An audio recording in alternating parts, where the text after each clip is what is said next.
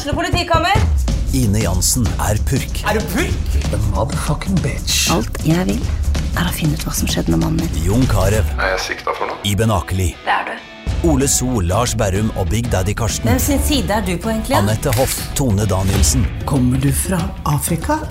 Jørnis Josef, Nesten. Kløfta. Trond Espen Seim, Det er synd å si det, men det var feil mann som døde. Purk. Premiere tirsdag på TV2 Play. Mens eh, høsten er i eh, full sving med å legge sitt eh, klamme og ikke minst tåkeaktige favntak over hverdagen vår, så tar vi like så godt vi og går inn i bua vår og snurrer i gang en ny episode av OA-podden Backstage. Dette blir en såkalt korona-backstage, da, noe som da betyr at vi har fått tak i vår gjest over internett. Men heldigvis, det fungerer greit det òg. Og denne gangen her så har vi koblet oss opp mot uh, internettet til Farida Boseth uh, Benonis eh, fra Hunndalen. Siste navnet selvfølgelig helt uttalt eh, feil, jeg beklager så mye, eh, Farida. Men hun er i full sving med å uh, lage nye låter, og vel så det. Men eh, vi skal høre litt, vi, åssen det har seg at uh, ei danseglad, fotballinteressert dame fra Hunndalen plutselig blir årets forbilde på Bylarm. eh, Er i Los Angeles og jobber med musikk. Så eh, finn fram eh, popkornet, folkens, og stell stresslessen på maks tilbake. Og bli med når vi snurrer i gang en ny runde med OA-podden backstage.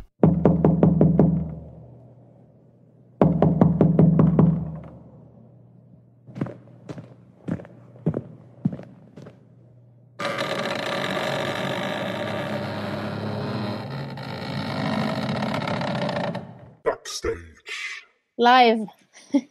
Da er vi nesten live, og eh, vi sa det akkurat eh, nå i stad, eh, Feride. Vi skal jo ikke, være glad for at vi er på hjemmekontorer og ikke kan møtes face to face, men du er i Oslo, sitter oppe i tårnet ditt på, på Fornebu, og jeg sitter på Toten, så da er det greit å kunne møtes her. Ja. Det er veldig ålreit. Det, det er det så absolutt. Du er jo en av dem som har eh, Du har jo drevet på en god del år. Og, og for noen som eh, følger med litt sånn Kall det overfladisk, så var du veldig på, på høyde for en, en god del år siden. Da var du i Los Angeles og, og jobbe. Du fikk en pris uh, på Bylarm, uh, annet. Og så har det på en måte kanskje vært litt sånn stille fra det, men du har vel ikke vært uh, Du har ikke bare i sofaen og sett Netflix? Nei. Tvert imot, faktisk. Jeg føler jeg aldri har jobba så mye som jeg har gjort de siste fire årene av mitt liv. Det har liksom vært eh, Det har vært eh, fra senga til studio til en scene til studio igjen, og nå de siste to årene så har det vært mest studio. For jeg gikk jo også på Limpi eh, første året. Mm, Så, på Lillehammer. På Lillehammer, ja. Så det har, eh, det har vært veldig mye jobbing og, og bare idéutvikling, altså utvikle seg som artist, som låtskriver, som alt, egentlig. Mm. Eh, tatt meg kjempegod tid, og alt som skjedde, skjedde jo i veldig full fart. Det som kanskje ville vært normalt, var vel at det ville bli spredd ut litt mer, ikke alt på seks måneder. Ehm, så for meg så ble det litt mye, og så følte jeg at jeg bare trengte en liten sånn Litt sånn uh, selvrefleksjon. Føle litt på hva er det jeg har lyst til, føle litt på hvilke veier. Og bare tatt meg kjempegod tid til det, basically. Ja. Hva slags, eh, hva slags vei var det du valgte å, å ta da? Var det ja, mer å sette på litt bremser, og så uh, ta opptil opp til flere pust i bakken? Ja, altså for meg så handler jo det om å være kreativ er jo litt sånn Det, litt, det skal være litt kompromissløst. Uh, så for meg var det viktig å på en måte finne ut hva er det jeg, er det jeg ønsker å, å tilbringe tiden min med, og hva er det jeg har å tilby. Og det ble på en måte veldig mye um, Hva skal jeg si? Det ble veldig mye på en gang. Så jeg følte det ble litt mer press enn det jeg ønska.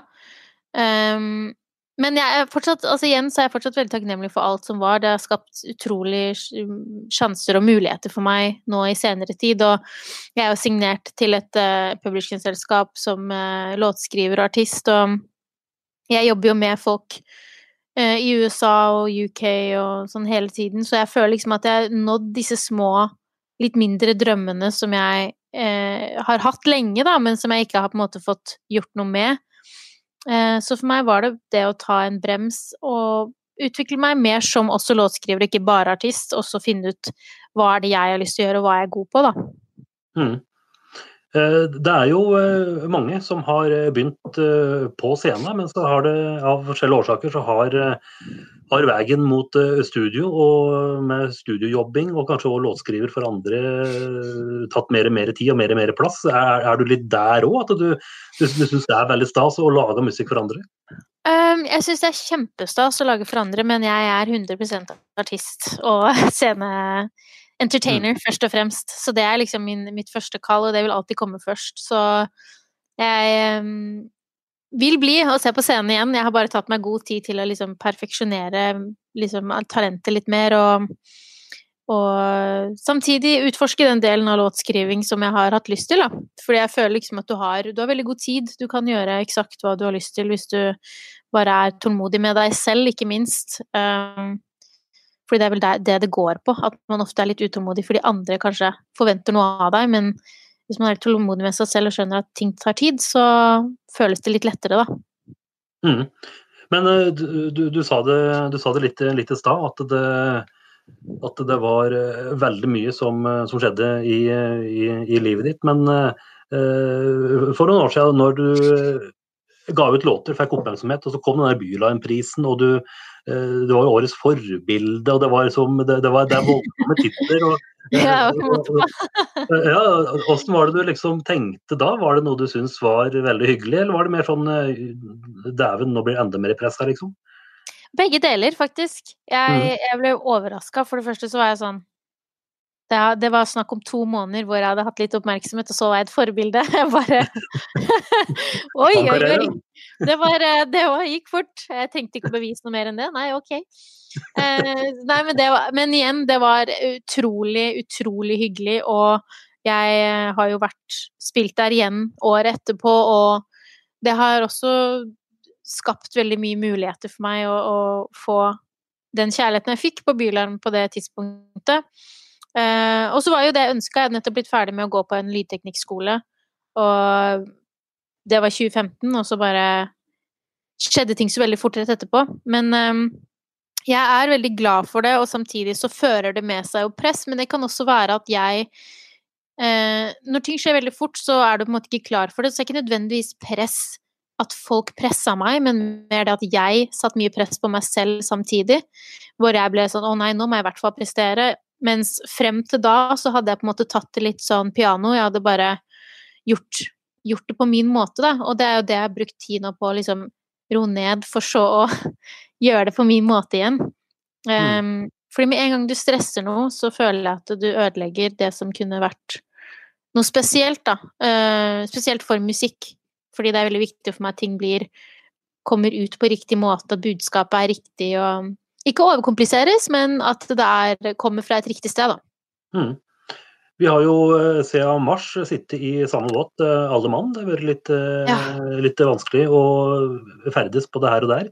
Åssen har mm. du brukt, brukt koronatida? Du har jo kommet med ny musikk, så folk må sjekke ut den. Men ja. har på en måte denne tida vært litt ålreit òg? For da har du på en måte da har du liksom ikke måttet ut på farten? Ja, altså jeg eh, liker veldig godt begge deler. Så eh, nå har det jo gått veldig lang tid hvor det ikke har vært noe på farten, så jeg mm. hadde vært ålreit med litt på farten. Men jeg er jo også litt introvert, så jeg har ikke så veldig store problemer med å jeg, trives litt med den følelsen at eh, folk må roe ned litt og, og ta seg et pust i bakken. Og jeg tror også flere trenger det, samtidig som det er også veldig utfordrende for veldig mange.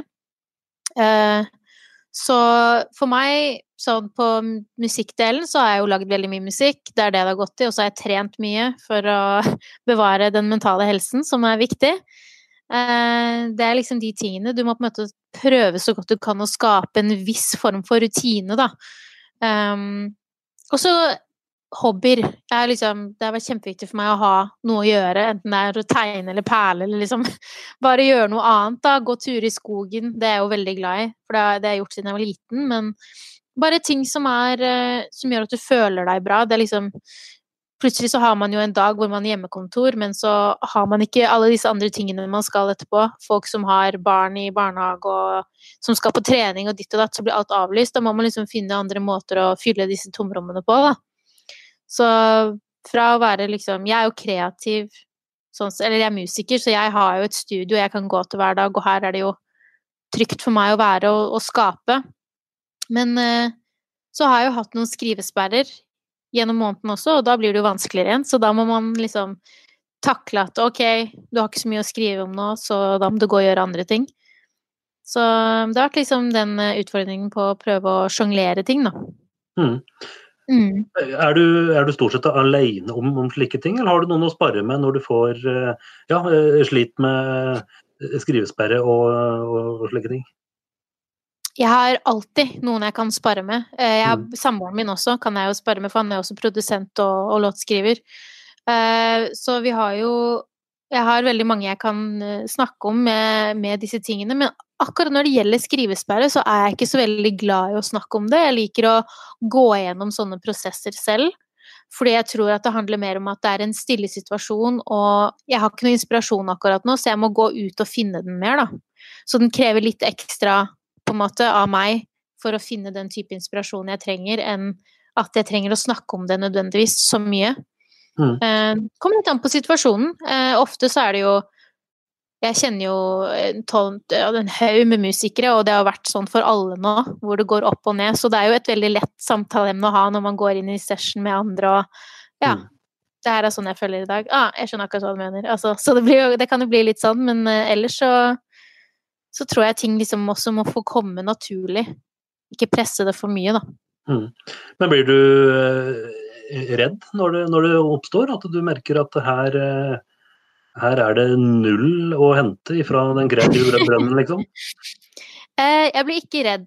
Men jeg har vært sånn Jøss. Jeg trodde jeg våkna med talent i går, og det ble borte i dag. Det var jo, det var jo tøft. Takk skal du ha, liksom. Så det har jo skjedd noen ganger hvor jeg bare fatt sånn Freaky Friday-moment.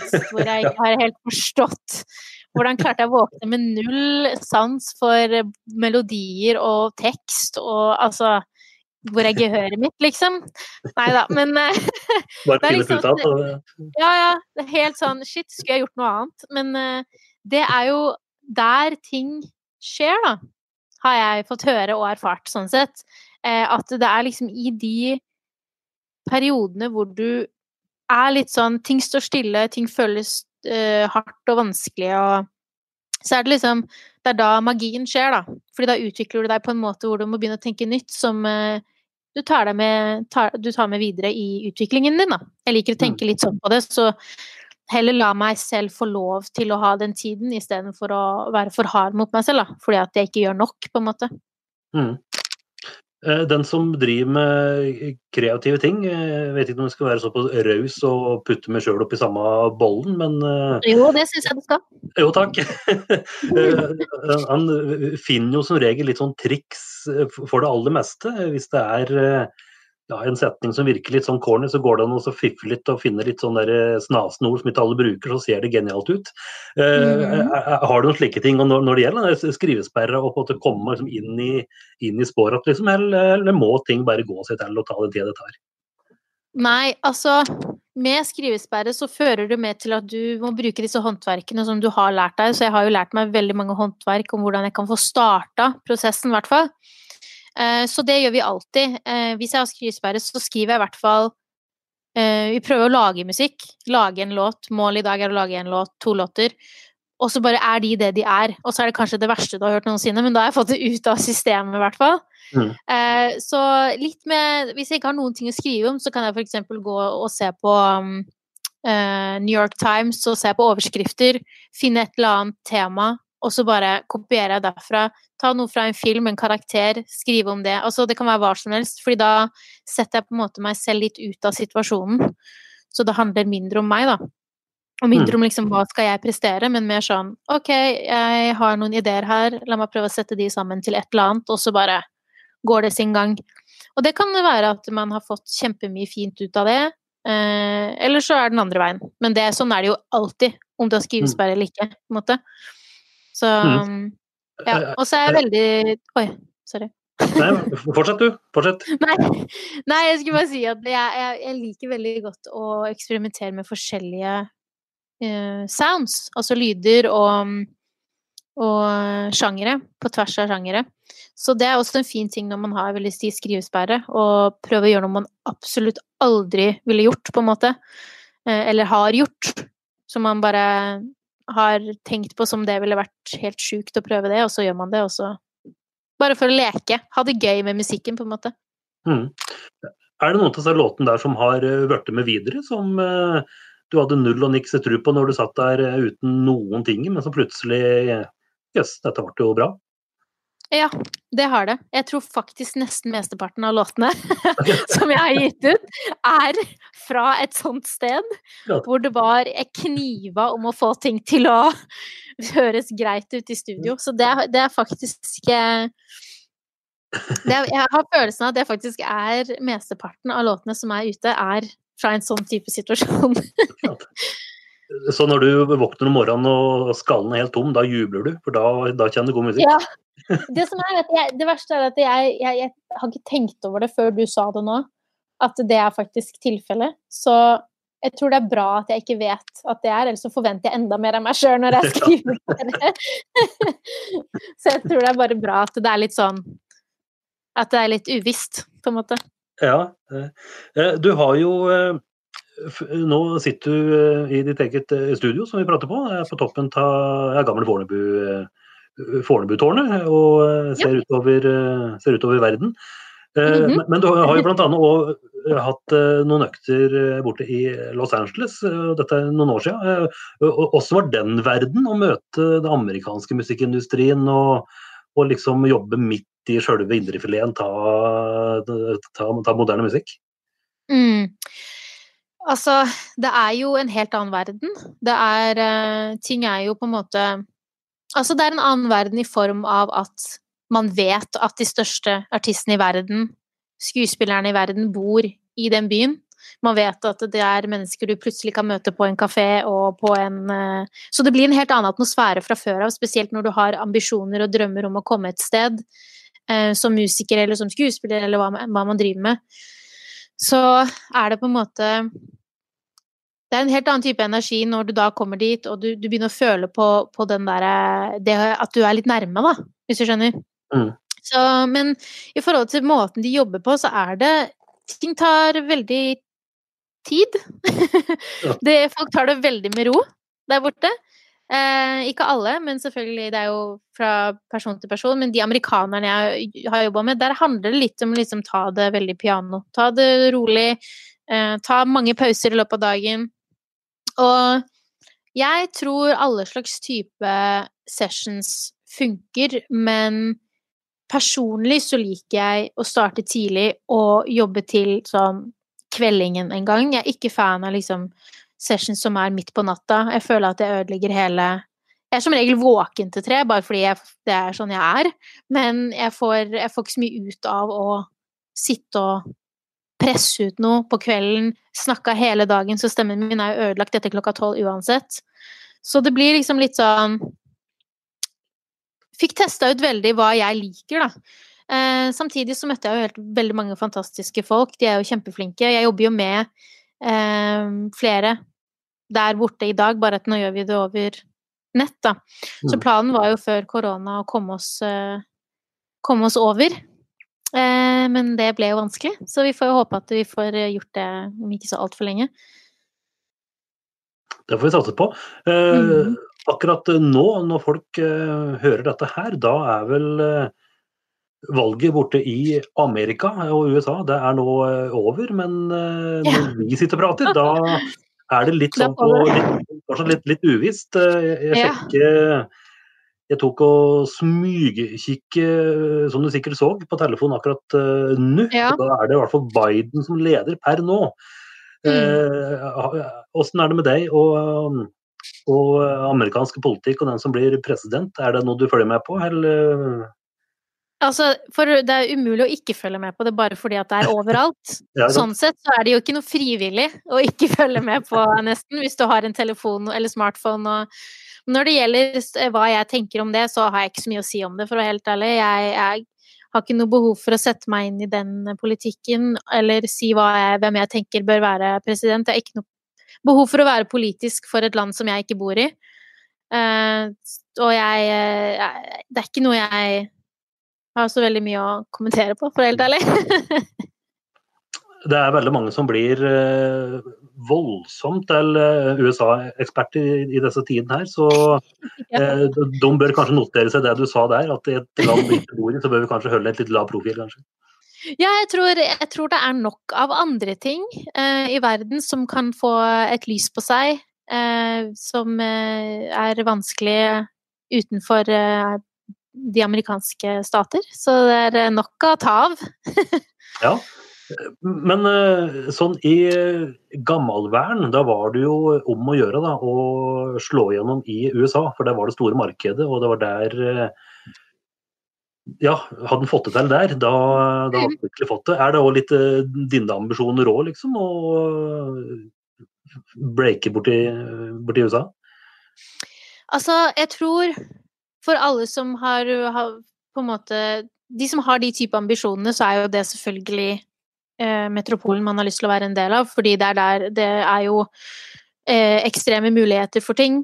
Um, samtidig så tenker jeg også sånn en, Sånn som en, en, skiløper, en idrettsperson, ønsker jo å få gull, og for meg er det jo litt samme når det gjelder det å få priser for bra låtskriving eller for bra produksjon eller bra video, altså det visuelle.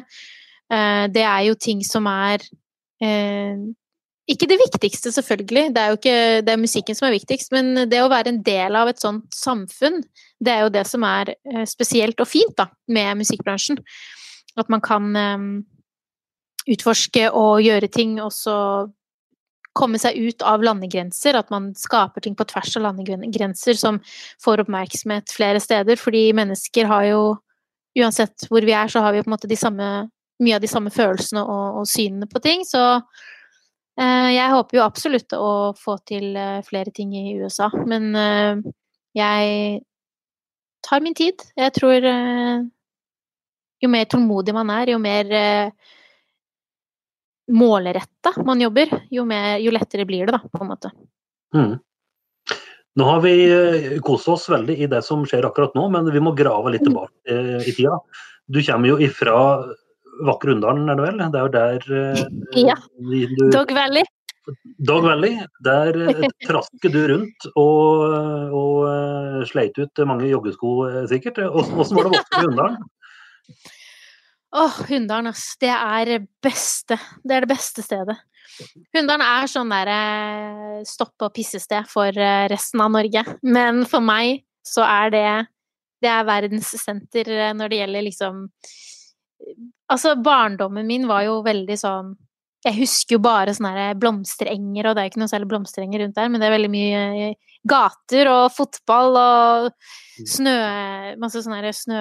Hva heter det? Snøhauger utafor mm. butikkene og sånn, som vi lekte i og Så for meg så er eh, Hunndalen bare sånn et, eh, et sånt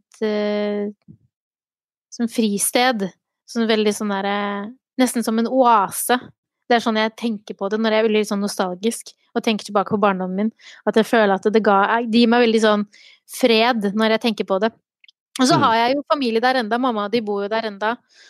Uh, og det er uh, Nei, jeg syns det er kjempedeilig å komme hjem. Det hadde ikke vært riktig å bo der for alltid, fordi det er ikke, det er ikke verdens navle, selv om, er, selv om hjertet mitt ligger der. Men det er Ja, jeg elsker jo sånne steder som har hvor du møtes på butikken, og så tar, slår deg av en prat, og så kjenner man hverandre, og så er det liksom helt naturlig. Det er ikke sånn som Oslo, hvor du liksom du, det ikke, Ja, det var liksom jeg, jeg bodde i Bogstadveien i flere år, og jeg husker at det, det var eh, en kafé i nærheten som jeg pleide å gå på, og til slutt så begynte jo de å snakke med meg, og da følte jeg plutselig litt den følelsen av at jeg var hjemme.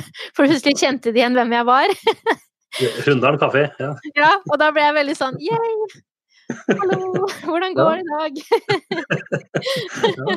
Det, er jo, folk har jo sagt eh, veldig mye rart om, eh, om eh, Hunderen opp gjennom åra. Oase tror jeg aldri aldri vært i bruk før, så jeg tror jeg De vet ikke hvordan det er, vet du. De bare de, de tenker ikke, eller så har de ikke bodd der. Du må bo der for å forstå. Det, er akkurat det. Men uh, Hunndalen er jo kjent for en del ting, bl.a. som du nevnte på uh, idrett, fotball eh, og ski. Er det òg noe som du sysler med i, i yngre år? Ja, absolutt. Altså ski Jeg, var ikke, jeg gikk ikke på noe sånn ski, skilag og sånn, Um, men jeg gikk på fotball. Eh, Så jeg sparka fotball på Vardal stadion der, og så på ski så var det liksom vinteren med familien eller venner eller med skolen eller et eller annet sånt. Så mm, det er liksom det er litt interessant med Gjøvik, fordi det er på en måte Det er veldig nære veldig mye, da. Det er jo en skibakke der, og det er, eh, det er mye tilbud sånn sett. Så det har vært veldig lett å være aktiv i et sånt område. Så um, det har vært veldig mye sånn forskjellig. Jeg husker jeg gikk på håndball en liten periode, og det var sånn seks måneder. Det var ikke for meg, men eh, Og så gikk jeg vel på en hestebarnehage, og så gikk jeg vel på en musikkbarnehage. Jeg vet ikke at det hadde noen ting med saken å gjøre, men eh, det gjorde jeg i hvert fall. Og så annet jeg det, Ja, det ble jo dans til slutt, da. Dans var jo min største lidenskap. Og det, jeg var, ble, var jo profesjonell danser i noen år før jeg uh, tok musikken for alvor. Akkurat. Mm. Så egentlig var det dansen som skulle være veien. Altså, det var, det var vel kanskje det. Eh, jeg begynte jo å ta musikk seriøst når jeg var 14. Det var, altså, seriøst i den form at jeg følte at dette var noe jeg hadde lyst til å gjøre, men da må du jobbe hardt. Du må, du må lære deg å synge bedre. du må bli flinkere til eh, forskjellige ting. Eh, så det ble liksom fokus der, og så kom YouTube, og man kunne begynne å se på internett over eh, låter man eh, ville øve på, og lære av musikklærere og sånn på internett. Så jo mer jeg gjorde det, jo mer datt dansen bort. Jeg dansa jo vel aktivt til jeg var sånn 23 eller noe, tror jeg. Så mm, Men jeg har det fortsatt, det er bare at jeg må finne en måte å inkorporere det på med musikken, og det er liksom Det kommer mer når man har sceneshow og turneer og sånne ting, og det, det har ikke jeg hatt ennå, så det blir gøy når den tid kommer. Mm. Men, men, men når du sier danse, danseproff, det var det da i, i større sammenhenger, slik at du hadde som jobb nærmest? Eller? Ja, så jeg varma jo opp for eh, en del artister, sånn som Neo, som er en sånn R&B-artist fra USA. Han varma opp i Spektrum for. Eh, varma opp en del for eh, masse forskjellige på Rockefeller og Sentrum Scene. Eh, Danse med Madcon i Telenor Arena. Så det var liksom masse sånne ting. Jeg var på audition her. Jeg gikk på folkehøyskole i Vestby. Så var jeg på audition i 2010 med Hva var det de het igjen? Å, herlighet, jeg husker ikke hva de heter. Oslo Street Dance eller noe sånt? ja, sikkert. Et eller annet sånt. Um, og så var jeg i hvert fall på audition der, og da fikk jeg eh, komme med i på en måte crewet, da. Og det hadde veldig mye sånn med mange forskjellige øh, jobber og opptredener og Så vi gjorde også norsk militær tattoo. Så det var jo veldig morsomt i Spektrum med, med Garden og Ja, det var kjempegøy. Mm.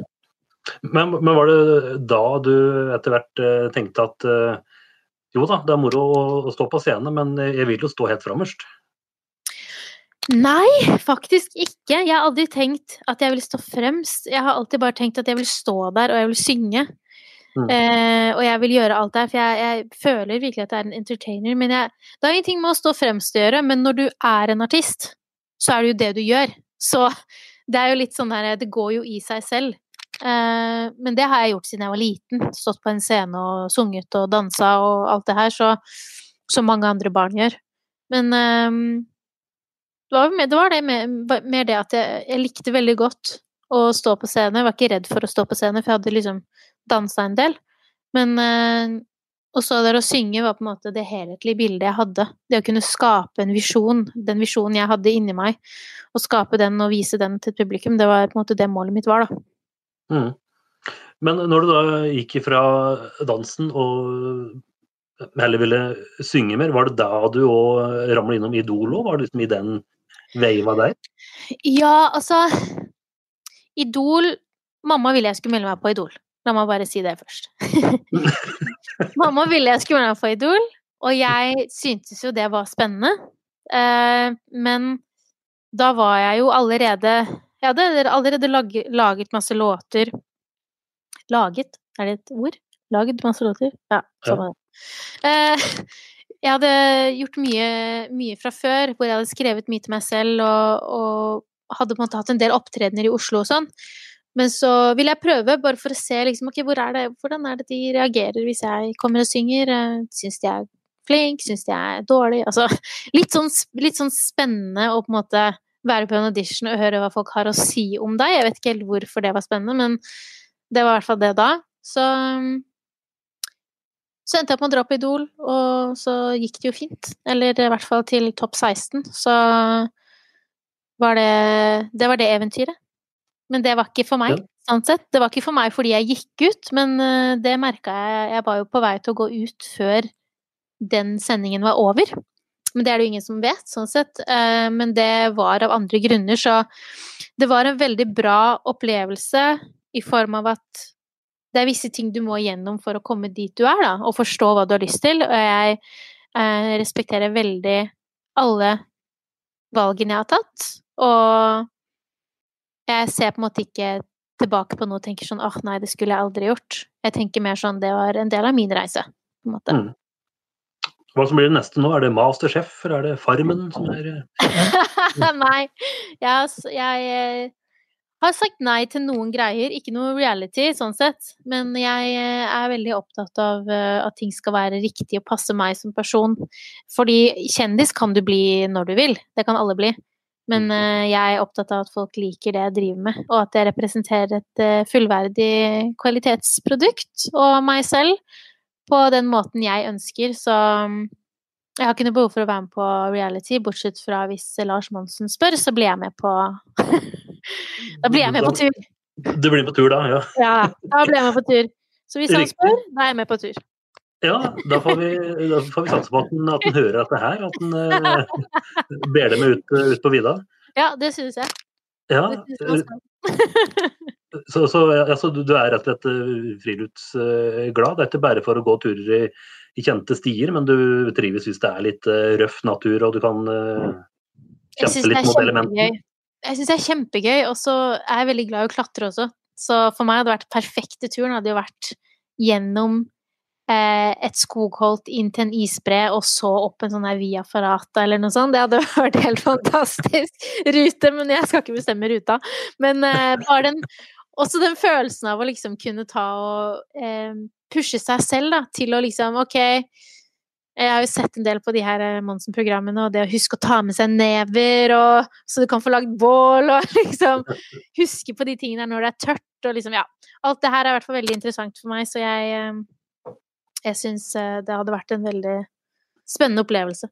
Ja, men, men du har vel med deg litt sånn nature smartness for hundene, har du ikke det? Det er vel Lager du bål hver dag? Ja, det er det vi gjorde hver dag. Nei, altså Samles rundt bålet? Ja, vi samles rundt bålet. Nei, jeg har gjort, lagd noen bål, og vi gjør det også hver uh, jul. Så går vi ut i skogen og sitter rundt bålet når klokka er fem.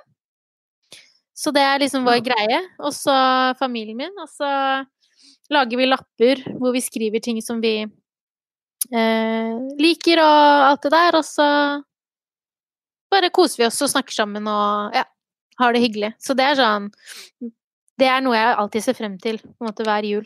Og ha jeg, Altså, jeg er veldig tradisjonsperson. Det er veldig viktig for meg å ha disse tradisjonene som jul og 17. mai og påske og nyttårsaften har blitt litt sånn derre jeg bare venter på at det skal bli over. Fordi man har så mye forventninger til den dagen, og så er det aldri sånn du tenker. Det beste er liksom alltid nesten å være hjemme. men eh, Og det blir det vel i år. Men, eh, men ja. Sånn er Så, det. da er det, så hvis eh, folk rusler en tur på julaften og ser et bål i Unndalen, da er det familien som er samlet rundt Ja. grøtfatet. Det er det. Det Ja. er det. Er, er, det jule, er det julefeiring med, med mandel og i grauten, slik at du blir sur hvis du ikke får den? Er det, at du at du må liksom legge opp til at du får den, liksom? Nei, jeg, jeg, vet- jeg vet ikke om jeg har fått det noen gang. Jeg har vel kanskje fått det en eller annen gang. Men jeg syns det er mye hyggeligere hvis lillebroren min får den mandelen i grøten enn meg. Hadde det vært meg, så kunne vi, kunne vi faktisk tenkt litt mindre på gaver og litt mer på bare den sammenkomsten. Men det kan hende vi gjør det i år. Eh, altså sånn generelt folk, liksom. Jeg, jeg føler at det higet med jul, det er sånn Det er bare stressende for alle, og det er ingen som, ingen som syns at det er gøy å drive og stresse frem til jul. Det som er morsomt, er på en måte tid man har med familien, alle disse selskapene man er med i, og at man får uh, catche opp med folk igjen og hatt gode samtaler. Det er det som er viktig. Um, fordi ting vil aldri gjøre deg glad uansett, og det er uh, uansett hvor mye penger du har. Det, er, uh, det viktigste er det samholdet, da, og det lever jeg veldig for. Mm. Åssen har det disse siste måneden, når vi har vært i eh, ja, både i korona og det har vært i det med lockdown, det er jo ordet vi nesten Mm. aldri bruker her, her til lands. Åssen har det vært blant eh, dine musikerkollegaer og, og, og, og slik? Du har jo tatt, Mm. tatt det bra, du har hatt dine ting. Du, du, som du sa, du, du trives godt med å være litt alene, Lek, så du har klart det bra. Men åssen har det vært ellers? Nei, altså, jeg, jeg, jeg har trives eh, med det, men jeg skal også si at det har vært veldig utfordrende. eh, Mm. Med tanke på at eh, man Dette med skrivesperrer og dette med at folk ikke har det bra, og at um, ting går dårlig for businesser og, og familier og barn som er hjemme i, i steder de ikke bør være. Og ikke sant, det er veldig mye som har skapt mye problemer, og det er de tingene man sitter hjemme og føler seg veldig håpløs, da. Eh, jeg kan fort føle på en håpløshet når jeg eh, tenker på sånne situasjoner, for jeg er veldig eh, Veldig, kan fort være veldig empatisk, litt mer for mitt eget beste av og til, på akkurat de områdene. Men eh, for mine musikervenner så har det jo vært som alle andre. Det er hardt for kulturbransjen. Det er hardt å være musiker i dag hvor fem, altså 80% av det du lever på, er konserter. Det er eh, å kunne skape flere låter med andre. Og det er promo, og det er altså alt mulig, da, til at du plutselig ikke kan gjøre noen ting lenger. Så det er jo flott at det har kommet flere kompensasjonsordninger for det, fordi det har jo vært veldig viktig for å holde det gående.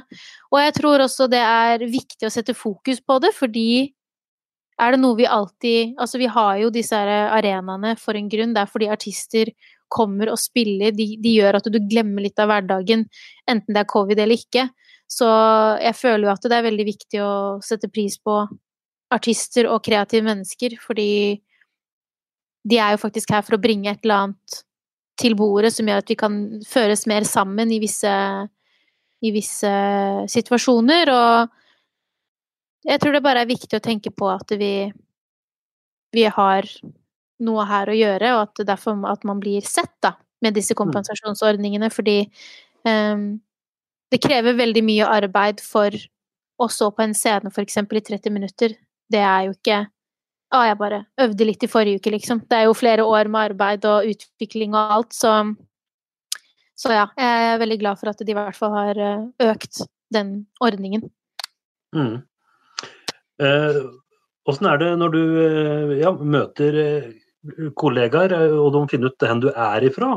Eh, I hvert fall sånn i gamle dager, da, da var det på en måte Hvis det var musikere fra Gjøvik og Toten-området, da visste folk at eh, jøss, nok en, nok en derifra. Åssen er det nå? Eh, Du gikk jo, som du sa helt i starten, du gikk jo på, på eh, den skolen på, på Lillehammer. Magnus Beite fra Gjøvik som, mm. styrer. Eh, er det noen som eh, liksom legger merke til at du kommer herifra, og jøss, der vet du at at det er mye musikk? Eh, de legger ikke merke til med mindre jeg sier det, Mm. men jeg er jo glad i å si det. Fordi jeg Ja. vet at veldig mange tror at jeg er fra Oslo. Ja. Det er, det er, ja, ikke sant? A meg. Kondolerer. Nei da. Men eh, jeg, jeg liker alle som er uansett hvor folk er fra, så det har ikke så mye å si. Men det som er, er at jeg liker jo at det er eh, Det har jo vært en del bra ting ut av Gjøvik. Um, de siste Altså min generasjon, jeg kan ikke snakke for før jeg ble født, for det vet jeg ikke, men uh, i hvert fall med min generasjon så har det vært flere kjempeflotte folk som har gjort bra ting, enten det er ski, fotball, musikk, altså alt mulig, da. Så jeg er veldig stolt av å være fra Gjøvik. Jeg er veldig stolt av å være fra Gjøvik og jeg er veldig stolt av å ha gener fra Algerie. Jeg bare liker eh, Jeg liker å være den jeg er, jeg liker å representere det jeg representerer, og jeg tror alle må, bør gjøre det samme. Det er eh, Alle har noe spennende å komme med, da. Det er alltid en historie fra et eller annet som er eh, Som kan være interessant for andre, så. Mm.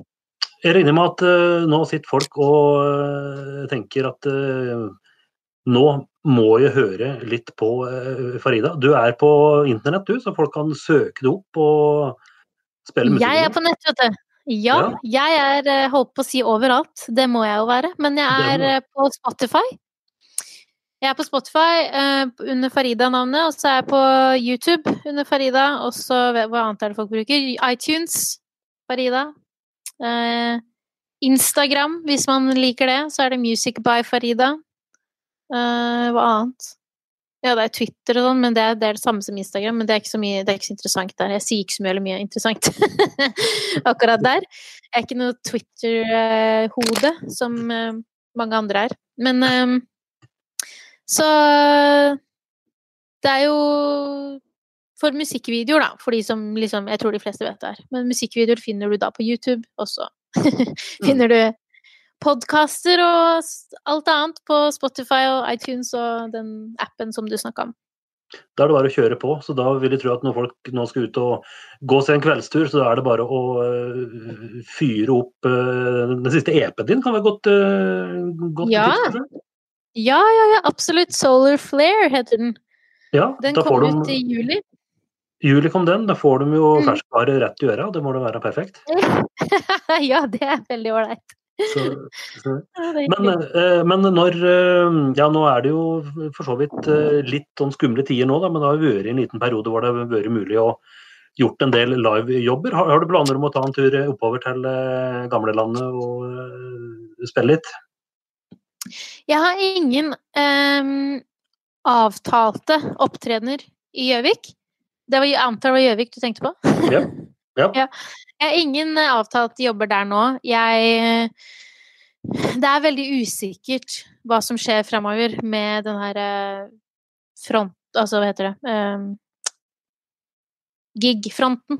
Mm. Det, det, er, litt vanskelig å si. Nå har jeg booka veldig langt frem i tid, så jeg vet at jeg skal hjem på, på ferie, i hvert fall.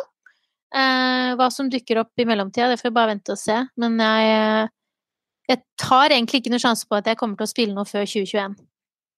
Stemmer. Mm. Da er det kanskje mulig at det blir litt av gløtte på Folkets hus i Hunndalen. Da hadde det vært noe, det. Ja, det er bare å sette det i gang, så kommer jeg. Ja. jo, men virkelig. Bare, bare invitere meg, det, så kommer jeg, vet du. Det er godt. Ja. Nydelig. Nei, men da ja, nå er, begynner vi å nærme oss uh, middagstid. Åssen er ellers planen for aftan og kvelden nå i dag? Jo, nå er jo jeg i studio, så jeg skal fortsette med å lage noen uh, ideer. For vi starter en camp i morgen um, som heter Song Expo, som holder til i Trondheim. Så jeg og min samboer skal jobbe med to stykker fra USA, så vi starter ikke før klokka sju i morgen kveld. Så det blir en en uh, hard økt, sånn sett. Men det blir spennende. Ja. De er jo i LA, og da må man jo starte når de er våkne, så det blir jo klokka ti hos dem og sju hos oss. Men uh, det blir bra. Det blir uh, spennende å prøve å få til noe over nett. Det er jo som sagt ut, mer utfordrende enn å sitte sammen, selvfølgelig, men det er, det er uansett veldig gøy å kunne møte nye folk og ja, mm. kjøre på. Så nå skal jeg bare gjøre litt forberedelser til det, og så er jeg ferdig for dagen. Ja. Som grei eh, arbeidsøkt. Du får, ja. Eh, du får være litt eh, være litt på, litt på vakt da, på, på, humøret til uh, din amerikanske kollega. Litt åssen det går med valget, kanskje. Åssen humøret deres er. Så får ja. du jeg, jeg, er litt spent på det, faktisk. Ja, jeg, jeg kjenner en del derfra. Jeg vet at det er veldig høy, høy spenning, for å si det sånn, i gatene og alt, så Men det er klart, det er fullt forståelig. Det er jo det er et veldig viktig valg for dem, og, og det er eh, Jeg håper at det går i dems favør, dem som eh, har stemt. Hva enn det blir. Vi satser på at de som eh, stemmer, har stemt riktig. Så, så Ja. det. Nei, men dette var jo et uh, hyggelig nettmøte, så uh, vi får satse på en volum to sånn uh, in person. Det syns jeg vi skal gjøre. Nydelig. Og så håper jeg har masse gøy å fortelle deg, da. Det er, det, er, da gullet kommer. Da kommer gullet. Nå er det mer sånn ting jeg ikke kan snakke om, men da neste blir vi litt mer sånn OK, hør, hør da.